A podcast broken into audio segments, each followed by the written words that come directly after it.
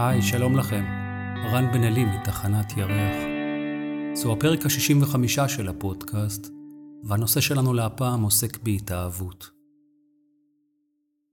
יש הרבה שברי שאלות שמופנים אל תחנת ירח, ועוסקים בשאלות הזוגיות כאיזשהו מקור של עניין מרכזי שמעסיק בני אדם, וזהו גם אחד המקורות העיקריים לסבל של בני אדם, שלא מצליחים לממש את הרצון או את החזון שלהם בקשר הזוגי. אנשים מדמיינים זוגיות כנקודת מוצא שתיתן, אולי תעניק להם את אה, מה שהם זקוקים לו ואולי חולמים עליו, כאיזושהי פנטזיה שהם חולמים שתתגשם, ואני מאמין שזה גם אחד הנושאים שיותר מעניינים אתכם. דיברתי כבר בפרקים אחרים של הפודקאסט על ההתאהבות, אבל לא כנושא מרכזי, אלא חלק ממכלול שלם שנקרא מערכת יחסים, וצריך להבין שבני אדם מתחברים אחד לשנייה מכל מיני סיבות, אבל לרוב מצפים שהקשר ייגע בהם קודם כל ולפני הכל ברמה הגופנית. לפני הכל אפשר לומר שזוגיות טובה בנויה מחוזה נוח בין נשמות, שבמקרים רבים כבר עשו כברת דרך משותפת בחיים אחרים. צריך לזכור שהמפגש בין שני אנשים או נשמות קרובות נושא לעתים גם זיכרונות משותפים, שהם לא תמיד מלהיבים או קלים, והצורך לפתור סוגיות אה, פתוחות ביניהם הוא הבסיס האמיתי למפגש המחודש, וצריך לזכור שזה לא בהכרח מפגש שהתכלית שלו היא סגירת חשבון, אלא מציאת הפתרון ההולם לטובת שני הצדדים, או במילים אחרות, נפגשים עבור האצת ההתפתחות. דיברתי כבר על סוגיית הקצב המתאים של הקשר, שאומר שרצוי שקצב ההתפתחות של הקשר יהיה דומה, אחרת צד אחד מתפתח מהר, כשהצד השני אולי משתרך מאחור, וזה אחד הנושאים מעוררי התסכול ומשבשי ההרמוניה הגדולים ביותר בקשר זוגי. סוגיה אחרת בזוגיות דיברה על גודל החוויה והרצון המשותף לחוות יכולת משותפת, כי טובים השניים מן האחד. ולכן, הם רוצים שתהיה להם אה, חוויה גדולה, עם בנייה, עם מעשיות, עם ילדים, עם רכוש, או עם משהו משמעותי שהם יוכלו להצביע עליו כהצלחה גדולה. סוגיה נוספת דיברה על העומק של הקשר, שהוא ביטוי לעומק של הקשר הנשמתי בין שני הצדדים, ומכאן גם נגזר אה, עומק המחויבות. סוגיה אחרונה דיברה על אה, גובה היצירה המשותפת, או חוויית ההתעלות, שיכולה להופיע בגוף, בנפש או ברמת הנשמה. אפשר לומר שכנראה שכולם רוצים אה, קצב או גובה ועומק וגודל של החוויה בתוך הקשר הזוגי שלהם, וכדי לבדוק זוגיות טובה צריך קודם כל לבדוק האם מתקיימת אחדות, ואיך הזוג מת, מסתדר ומתפתח יחד. וכמו בתוך אה, חוויה עצמית, בסוף מה שחשוב זה מה שאתה מרגיש. מכיוון שאנחנו חיים בגוף חומר, והצד הרוחני לא בהכרח מוביל אצל רבים, אז גם אם תגיע אליהם אופציה מעולה של קצב, גובה, עומק וגודל של החוויה, ממש מתאימה, אבל הם לא יחוו בפתיחה או במפגשים הראשונים התאהבות, אז הם לא בהכרח ייקחו את האופציה הזאת, כי הם רוצים לחוות התאהבות קודם. ולמה? כי זו חוויה גופנית. לפני שאסביר את חוויית ההתאהבות, אני רוצה לומר אה, לדוגמה שגם אה, חרדה היא חוויה גופנית, שבמקרים רבים אין לה קשר ישיר לרמת הנשמה, כי היא תעתוע של הגוף והמיינד, או במילים אחרות, התרעת שווא. ההתאהבות פועלת על אותו מישור גופני, אבל בצד השני של הסקאלה. ואם החרדה מצביעה על כל מה שאירע לכאורה, עלול להשתבש, שלילי ומעלה דופק והזעה, ואיזשהו איום בקריסה, אז ההתאהבות מראה את כל מה שטוב, מושך, נעלה, ובעיקר שהכל אפשרי. וכך אפשר לומר שהחרדה למשל היא הקוטביות של ההתאהבות. וכולם כמובן אה, היו מעדיפים או רוצים להישאר במישור הזה. בבסיס אה, אפשר לומר שההתאהבות היא תוצר של יצירה גופנית משותפת, שהיא תוצאה של מפגש גופני שפותח אצל כל אחד מהצדדים דו-שיח בין היכולת הידועה של כל צד לבין אפשרויות המימוש שלו. אם לא הבנתם את המשפט הזה, אז אני אגיד במילים אחרות, שכאשר מאוהבים, הכל אפשרי. כי אתם חיים בתוך יצירה משותפת, והממד הגופני חווה התעלות, שאם הייתם חווים אותה ברוח, הייתם אה, מוארים לרגע, וזה מפגש מופלא של פוטנציאל מקסימלי בין יכולת למימוש. ההתאהבות, או בסיס היצירה הגופני, מפעיל את החושים, מחדד אותם, ולרגעים ארוכים או קצרים אתם לא חווים יותר את החיפוש, את חוסר האיזון, את הנטל והסבל, ובעיקר את אה, חוסר האיזון התודעתי. כי אתם נמצאים מעל הקונפליקט הפנימי הקבוע שלכם, בגלל עוצמת היצירה המשותפת. וככה ההתאהבות הופכת להיות אה, מנוע ליצירה, שמרחיב ומעצים את היצירה, או את אנרגיית היצירה, שהיא הבסיס של כל הדברים. כדי להיות מובן לגמרי, אומר שאדם מאוהב הוא לא רעב ולא צמא, הוא לא חש בחרדה או פחד, באותה עוצמה, כמו שהוא לא מאוהב, כל המגבלות, החסרונות, מה שעקום ולא נוח, או מתאים אצל הצד השני, בכלל לא נראה לו חשוב באותם רגעים, כי קל לך יותר לקבל את עצמך במצב הזה, וכך גם את הצד השני, כי עוצמת היצירה מגמדת את המגבלות, כי האדם טעון בכל כך הרבה אנרגיה והתלהבות, שכל דבר נראה אפשרי, וכל מה שהוא רוצה זה שהמצב הזה יישאר כך לנצח. אדם מאוהב מביט אה, בת זוגתו, או אישה מאוהבת מביטה בבן זוגה, מקבל אותה כפי שהיא, כי קל לו יותר אה, לקבל את עצמו במצב מועצם שכזה, אבל הבעיה היא לעתים שזה רק שלב שבוחן את הפוטנציאל המשותף, או את היכולת, ואין בו בהכרח אה, עשייה או התחבטות. זה מצב נקי ומופרד, שבו אפשר לחוות פוטנציאל, תחושה, וחרוויה רגשית שבה אתה מרגיש שאתה מרחף ולא קשור לשום דבר, וזה קורה עד שנגמר הדלק הסילוני, ואז מגיעה הצניחה אל עולם המימוש, כי כל קשר זוגי וכל יצירה נבחנת בסופו של דבר דרך משקפי העשייה הפרקטיים. הנשמה לא באה לרחף, היא באה לעבוד ולתקן ולהתפתח, ועבור זה היא זקוקה לשתי רגליים על הקרקע, וזה השלב שבו הקשר נוחת אל המציאות, וההתאהבות אולי מתרחקת, ומה שקודם לא הפריע, מתחיל להפריע, ומה שחשבתם שתדלגו עליו אה, בקלילות, הופך לעתים להיות משוכה, כי חיי החומר הם אתגר, אבל האפשרות להתחבר אל ההתאהבות ולשמר אותה מעת לעת, מעלה שוב את האפשרות להתעלות אה, גופנית, שמשכיחה כל כאב, ריב וקושי. תביטו סביבכם על אה, מערכות היחסים שלכם, או מי שאתם מכירים, ותשאלו את עצמכם האם אתם מאוהבים. האם חוויתם את זה אי פעם, והאם זהו היעד היחיד שלכם, או שאתם כבר עמוק בעשייה המשותפת, בחיי היומיום, ובאתגרים שבאתם לפתור יחד, ובעיקר תשאלו את עצמכם, האם התאהבות היא תנאי למערכת יחסים.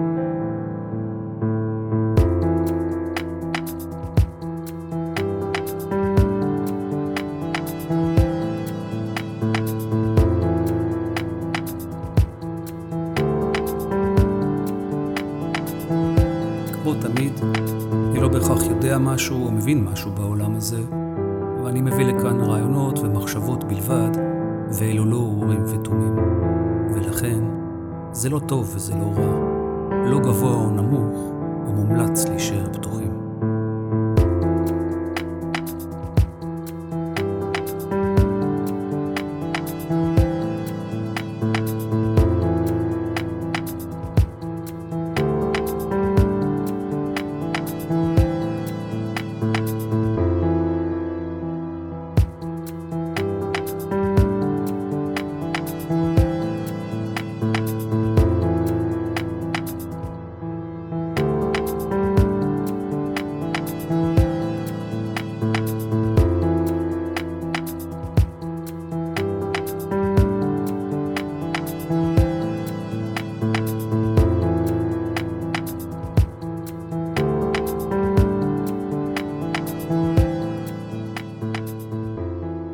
שאלתי אתכם האם ההתאהבות היא תנאי למערכת יחסים.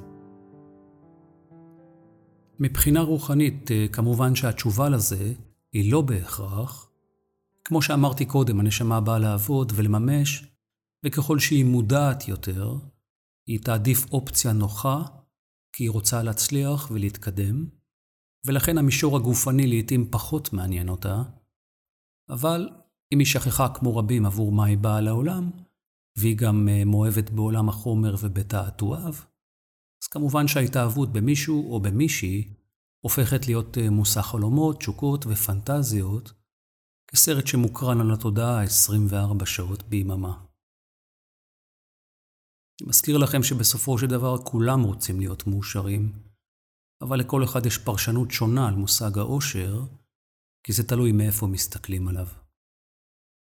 סיבה נוספת היא שההתאהבות פועלת על מישור גופני, חומרי, ולא על מישור רוחני, ולכן אפשר לומר שזה כמו מזון. גם מזון נותן דלק ומאפשר חוויית התעלות לרגע כחלק מחוויית המלאות, וכנ"ל לגבי התאהבות, רק שהיא נמצאת על מישור איכותי יותר ומתמשך של יצירה, ולא על מישור רגעי ואינסטינקט כמו מזון. כי בכל זאת מדובר פה על הפעלה של מישור מסוים, שהוא עוצמתי ככל שתהיה, אבל עדיין התכלית העיקרית שלו היא השיח הפנימי בין יכולת למימוש, וזה דוחף את שני הגורמים הללו לכתבים. במילים אחרות אפשר לומר שבמצב של ההתאהבות, היכולת היא לכאורה בלתי מוגבלת בהרגשה של האדם, כי האדם נמצא במוד של יצירה. אחר כך בא המימוש, ודורש לפרוע את הפוטנציאל או את היכולת בעשייה הפרקטית, ולכן קיים ביניהם פער, וזהו הפער בין התיאוריה למעשה. הנחיתה אל הקרקע מבחינת מימוש מגמדת בחזרה את היכולות של האדם, והיא מראה נסיגה ביכולת, ולכן לעתים קיימת האכזבה מהיעדרה של ההתאהבות, כי האדם אומר, כשהייתי מאוהב יכולתי לעשות הכל. לא פחדתי, ובעיקר האמנתי בעצמי, כי הקשר חיזק אותי וחוויתי התעלות. ולכן, מוטב לו לאדם להסתובב בעולם כאשר הוא מאוהב, אבל מושא ההתאהבות לא צריך להיות בהכרח חיצוני, אלא פנימי, כי כך הוא מתדלק את המצב היצירתי שלו, כי כשאדם יוזם ויוצר, הוא מתנהל על מישור גופני שדומה להתאהבות.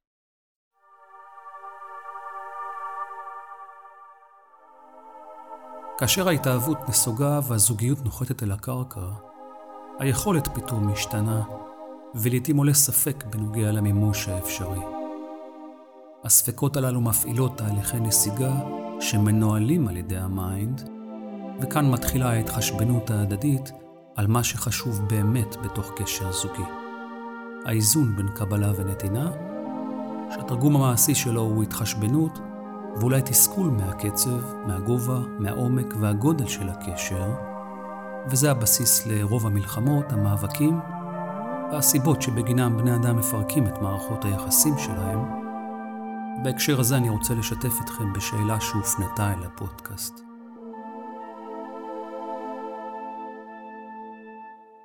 שלום רן, לאחרונה סיימתי מערכת יחסים בת שנה שהייתה מלווה בהתאהבות מאוד חזקה. אט אט שמתי לב שמערכת היחסים שנבנתה הייתה חד צדדית. משמע, כל המאמצים אני משקיע. יש לי צורך שבת הזוג שלי תהיה שם בשבילי, תתמוך בי, תושיט יד, תחבק, או תפתח את דלת ביתה, והיא לא עושה את זה, וזה גורם לי לתחושה של בדידות עצומה בתוך הזוגיות. למרות התנהלותה מולי, אני לא מצליח להפסיק לאהוב אותה, וכל פעם שאני מעלה את הנושא, הוא מתקבל בביטול וחוסר רצון להתייחס לנושא. היא אומרת שהיא אוהבת אותי אהבת אמת, אבל הלכה למעשה זה לא בא לידי ביטוי במעשים, וזה דבר שגורם לי ללא מעט בלבול וגז לייטינג. לא נפרדנו מיוזמתי, הקשר נמצא בתהליכי התפוגגות, בעיקר כי אני מרגיש שהלכה למעשה יש רק מילים ולא מעשים. מה שמייצר אצלי תחושת בדידות ברגעים הקשים שבהם אני צריך שבת הזוג שלי תעמוד לצידי. אני כן ממשיך לקבל ממנה מילות אהבה, וזה דבר שמבלבל אותי ומייצר אצלי אינטואיציה שלילית לגבי הקשר, ואני תוהה, האם פשוט אין לה את הכלים לתת לי את מה שאני צריך, או שזו לא אהבת אמת ומשהו אחר מניע אותה? אולי השאלה העיקרית מתנקזת למעשים מול מילים במערכת יחסים. האם הציפייה לקבל חזרה היא לגיטימית, או שמא לא מציאותית, וכל אחד מביא את מה שהוא יכול? יש הרבה כאב ובלבול בשאלה שלך, ואתה מעלה כאן דילמה שלא קשורה כלל לאהבה, כי היא כן מתקיימת לדבריך מצד שני הצדדים, אם אתה מאמין לצד השני. שאלה שלך תיארה יפה את הנחיתה אל הקרקע מאותה התאהבות חזקה בתחילת הקשר, ולכן אומר לך כך. התאהבות היא מישור חזק מאוד במפגש זוגי, אבל זה בדרך כלל לא מה שמחזיק קשר זוגי ברוב המקרים, כי מערכת יחסים בין בני אדם בנויה על יחסים של התקרבות והתרחקות, שהם הכרחיים, בנוסף למה שאמרתי קודם. הנשמה באה לעבוד, לפתור סוגיות, ללמוד ולהכיר את עצמך מבחינה רגשית, ללמוד להתנהל בתוך קשר, לשמור על איזון, ללמוד תקשורת ולבחון את עצמך בסיטואציות רגשיות, כשבת הזוג שלך משקפת לך את זה, ואתה מתאר את זה במילותיך כאתגר קשה מאוד, כי אחרי ההתאהבות התגלה שיש פער גדול בין יכולת למימוש, וכנראה שזהו מקור הסבל שלך.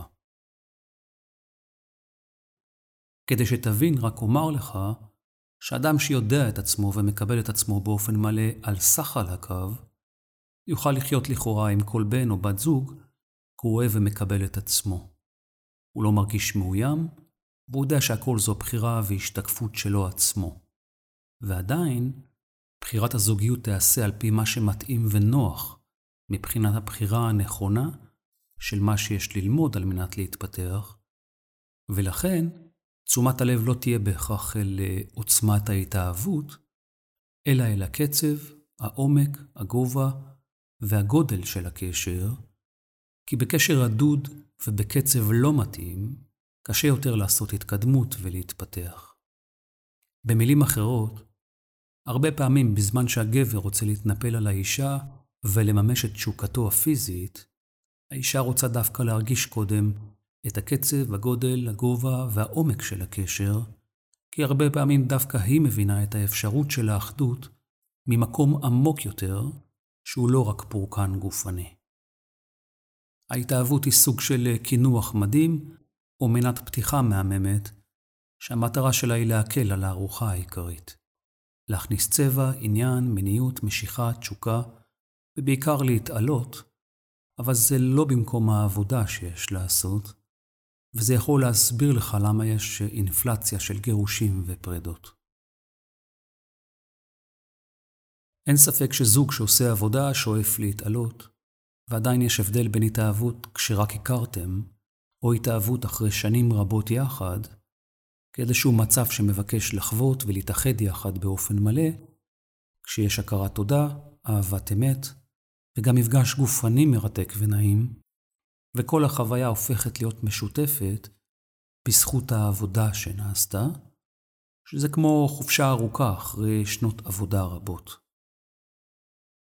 לפי התיאור בשאלה שלך אתה נמצא בזמן או לפני העבודה העיקרית, כאשר ההתאהבות נסוגה ופינתה את מקומה לדילמות האמיתיות של הקשר, והיכולת בפועל, ואתה מוצא את עצמך בבלבול וספק כי אתה מאמין שבת הזוג שלך צריכה לספק לך את מה שאתה צריך.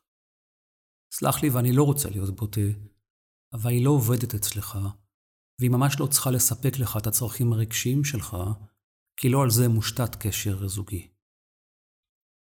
אם הקשר היה חד צדדי כדבריך, ורק אתה השקעת בו, אז מה היא עשתה שם לדעתך? נהנתה מפירות ההשקעה שלך? בוא נניח שזה נכון, אז הנה נתקלת בקיר הראשון. חוסר איזון בין קבלה ונתינה.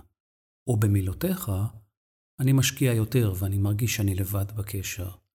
בדידות עצומה בקשר כתבת. כמו שאמרתי בפרקים אחרים של הפודקאסט, כל רעיון הזוגיות נועד מלכתחילה להקל על נשמות את הניתוק מאנרגיית האם, שהתוצר שלו הוא תחושת בדידות קשה, וזה כמו להיות באור, לגעת בו ולחוות אותו, ואז להתנתק ולחיות בחושך, ורק להתגעגע אל האור.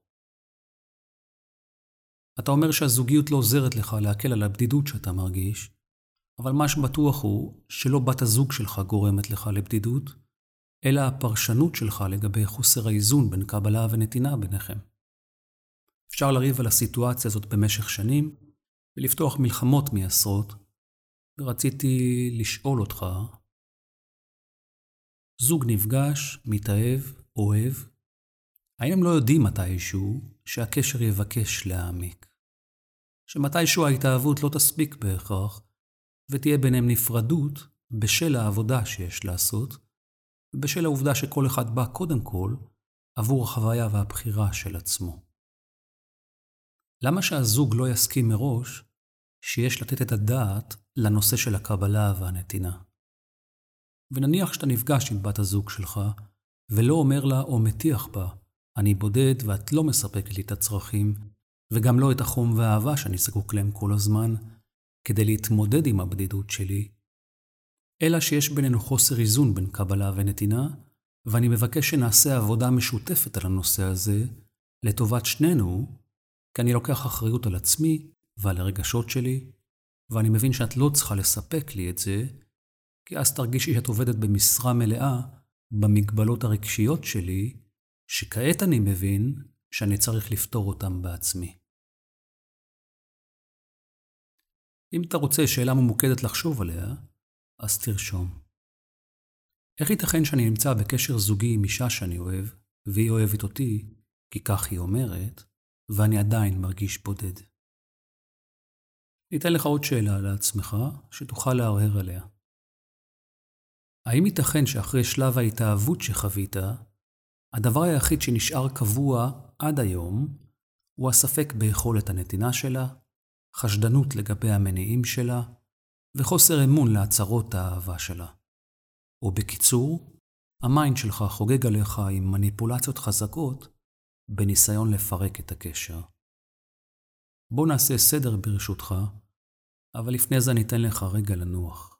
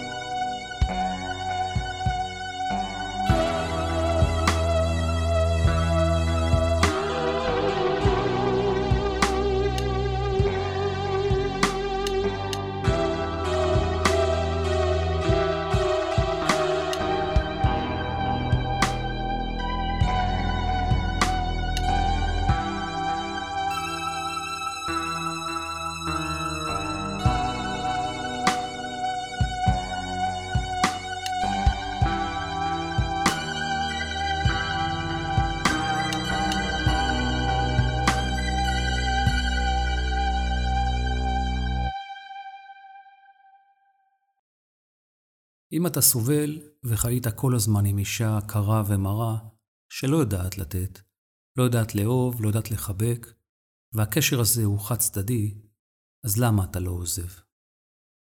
אם יש לך אינטואיציה שלילית כדבריך, אז למה אתה לא הולך? בנוסף, אתה אומר שנפרדתם, אבל זה לא ביוזמתך. אני אנסה עד כמה שאני יכול להסביר לך את העניין עם ה mind שלך. התאהבות זה שלב גופני. שני גופים שמתחככים אחד בשני וחווים אה, התעלות גופנית. מצב מבורך לכל הדעות, אבל זמני בדרך כלל. אחר כך, כמו שאמרנו, מגיעה נחיתה אל הקרקע, וכל מה שתיארת בשאלה שלך, כאילו שאתה חי עם האויב בתוך המיטה, ורבים מרגישים כך משני המינים. ה mind לא מפריע בשלב ההתאהבות, כי פשוט לא מקשיבים לו, בשל ההתעלות הגופנית. אבל כשהקשר נוחת אל הקרקע, מתגלה רצון לחיבור נפשי עמוק יותר, דרך רגשות, תחושות, התחייבות, שיעורים שיש לחוות, בבחינה של קבלה ונתינה, ועומק וגובה וקצב וגודל של חוויית הקשר. וכל זה מוציא את השליטה מידי ה mind שלך, בגלל הצירוף של הכלים האחרים למשחק, והמיינד אוהב שליטה, והוא לא מעוניין לאבד כוח, ולכן הוא מחפש את הבעיות ומצביע עליהם, וגם מצביע על האשמים, או האשמה היחידה במקרה שלך, ומה שנשאר לו עוד לעשות, זה רק לגרום לך להפסיק לאהוב אותה. איך אמרת? אני לא מצליח להפסיק לאהוב אותה. כאילו שפשוט לוחצים delete וזה עובר, ואתה לא מבין שצריך להרוג את הרגש בשביל זה. בוא נאמר לך כך, אם אתה חושב שעברת התעללות נפשית, אז תברח ותחתוך את הקשר מהר, ואם אתה נשאר ולא נפרד ממנה, אז אל תקשיב ל mind שלך באופן אוטומטי. בצד השני של המשוואה יש אישה שאומרת לך שהיא אוהבת אותך, והיא לאורך זמן ארוך שומעת ממך שהיא קרה, לא רגישה, לא מספקת את הצרכים שלך, לא מחבקת, לא פותחת את דלת ביתה, ושבאופן כללי אתה לא מרוצה מהתפקוד שלה בכלל, כי היא לא עושה כלום בקשר, ורק מדברת ומעשים עין. ועדיין, גם היא נשארת. כמו שאמרנו, אין איזון כנראה בין קבלה ונתינה, ועל זה אני מקווה שהסכמנו, ואשאל אותך. האם אתה באמת מצפה שתוך שנה במערכת יחסים זה יתקיים באופן מלא? זוגיות זו עבודה. מניסיון רב אני יכול לומר לך, עבודה ברוכה, טובה ומתגמלת, כמו מעט דברים בעולם הארצי, אבל זה דורש אמון בעצמך קודם כל, ואז בצד השני, ואתה מתאר אה, מישהי שהיא על גבול הפשיעה מולך, ואם אתה מבין את זה, אז תחליט אם אתה נשאר או הולך בקשר, ואם אתה נשאר, אז תיתן כבוד למושג הזוגיות, תבין שיש להתנהל עם יותר צנעה וכבוד לצד השני, ושזה בסדר שיש הפרות, כי לוקח זמן לבנות איזון זוגי, ולוקח עוד יותר זמן לבנות איזון אצל אנשים לא מאוזנים. תתרכז במה שטוב, תדע שיש אהבה, תאמין למה שנאמר. אף בת זוג שלך לא צריכה לפתור את הבדידות שלך, כי זה לא קשור לקשר הזוגי, אלא לקשר שלך עם מושג האלוהות. תשקיע ותיתן מעצמך, כי ככה אתה רוצה, ותמיד תזמין אותה להצטרף לנתינה, ותדבר איתה על הצורך באיזון בין קבלה ונתינה, ולא ממקום של תסכול והאשמות. התיאורים שלך חזקים, כואבים, מיוסרים, ואתה מחזיק במפתח. ממרום גילי אני אומר לך, למרות שאני לא בהכרח יודע שום דבר, שזה משעשע לשמוע שהזוגיות מתפיידת, כי אני מכיר אנשים בזוגיות כבר 40 שנה ויותר, שהזוגיות שלהם אוטוטו מתפיידת כבר 40 שנה. זה הרבה פעמים סיפורים, וזו בעיה, כי המצב יכול בקלות להישאר כך שנים, תקוע וללא הכרעה, וזה הרבה פעמים לרעת שני הצדדים, שימצאו את עצמם אה, שבורים מתסכול וממלחמות שליטה. יצא ארוך התשובה שלי אליך, ובכל זאת אני רוצה לענות לך על השאלה הישירה שלך. האם פשוט אין לה את הכלים לתת לי את מה שאני צריך, או שזו לא אהבת אמת ומשהו אחר מניע אותה? האם הציפייה לקבל חזרה היא לגיטימית, או שמא לא מציאותית, וכל אחד מביא את מה שהוא יכול? תמיד כשאדם שואל שאלה, הוא כבר יודע את התשובה בתוכו, ואתה אפילו כתבת אותה. אולי פשוט אין לה את הכלים, ואולי פשוט כל אחד מביא את מה שהוא יכול. שים לב לתיאורים שלך, לכעס, לאכזבה ולנוקשות מולה, ובעיקר לניסיון לעקור אותה מלבך. אם אתה רוצה להיפרד ממנה, או ממישהי אחרת, תעשה את זה בגלל סיבה מרכזית אחת. שאתה מאמין ויודע בתוך עצמך שמגיע לך משהו מתאים וטוב יותר, ובקשר הנוכחי שלך אין לך לאן להתפתח. פרידה זה דבר טבעי, ולעיתים קל יותר מאשר לחוות את הקשר שאתה מתאר, שבו כל כך התרחקת מעצמך, עד שכל מה שאתה חווה זו בדידות עצומה, שאולי היית חווה אותה גם בלי קשר זוגי. ואולי אותה בדידות היא המקור לרצון להיות בכלל בקשר זוגי, ובגלל שהבדידות לא נסוגה, אתה מוצא את עצמך מאוכזב, כאוב ומרומה. אני לא מכיר אותך, ואני לא יודע בין כמה אתה, ואני מציע לך ללמוד לאהוב את עצמך. להיות חבר של אותה בדידות, ולא לקבוע את העלמותה כתנאי מוקדם לקשר. תשקיע, תיתן מעצמך, תלמד לתת ממקום אוהב שמקבל את המגבלות של הצד השני, ובעיקר תקבל את הבחירה שבחרת, כל עוד אתה מחליט לחיות בתוך קשר, כי כשאין החלטה, הקשר מאוים כל רגע להתפרק, וזה מכניס את שני הצדדים למגננה, וככה אי אפשר ליהנות, אי אפשר לחוות, ובעיקר אי אפשר להתענג על הקשר ולינוק ממנו את חוויית השייכות והביטחון הרצוי.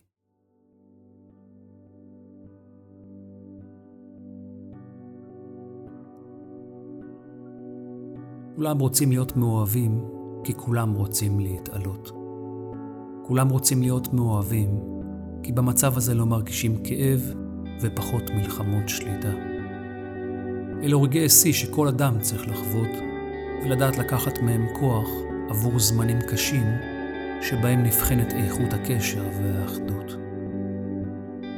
האדם רוצה לחוות ריגוש ולצאת מהגבולות של עצמו ולכן רגעי המיזוג הללו הם מבורכים, ומוטב לו לאדם להיות מאוהב לפחות פעם אחת בחיים שלו, ולצעוד בחיים הללו מאוהב, כי בסופו של דבר זה מצב תודעתי שמקל, שמפיח תקווה, שמאפשר שמחה וקבלה עצמית, ממקום שיודע קלות, ושם את תשומת הלב על מה שחשוב ומיטיב, ועם התנאים הללו אפשר לממש את הבלתי אפשרי.